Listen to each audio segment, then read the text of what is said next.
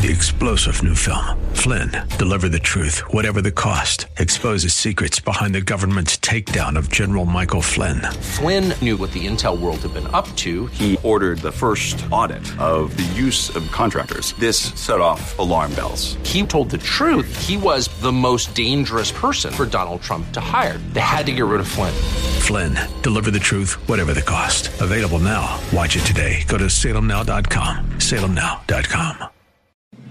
The Cal Thomas Commentary is brought to you by Values Through Media. Now, here's syndicated columnist Cal Thomas. Hillary Clinton has endorsed Joe Biden for president shortly after a woman named Tara Reade came forward to allege Biden sexually assaulted and raped her.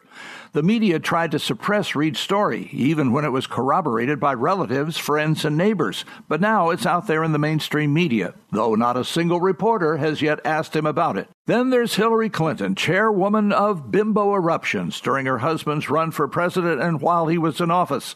She smeared women who came forward about Bill Clinton. Now she's endorsed Biden. What could be more hypocritical than that? I have a theory. I think some Democrats are still hoping Biden won't make it to the nomination because he's weak and will lose to President Trump. Why else would they trot out Reade now? Biden has run for president several times before. Why didn't we hear from her then? The left will do all it can to defeat President Trump, but even they will find it difficult to push Joe Biden over the finish line. First, they've got to wake him up. I'm Cal Thomas.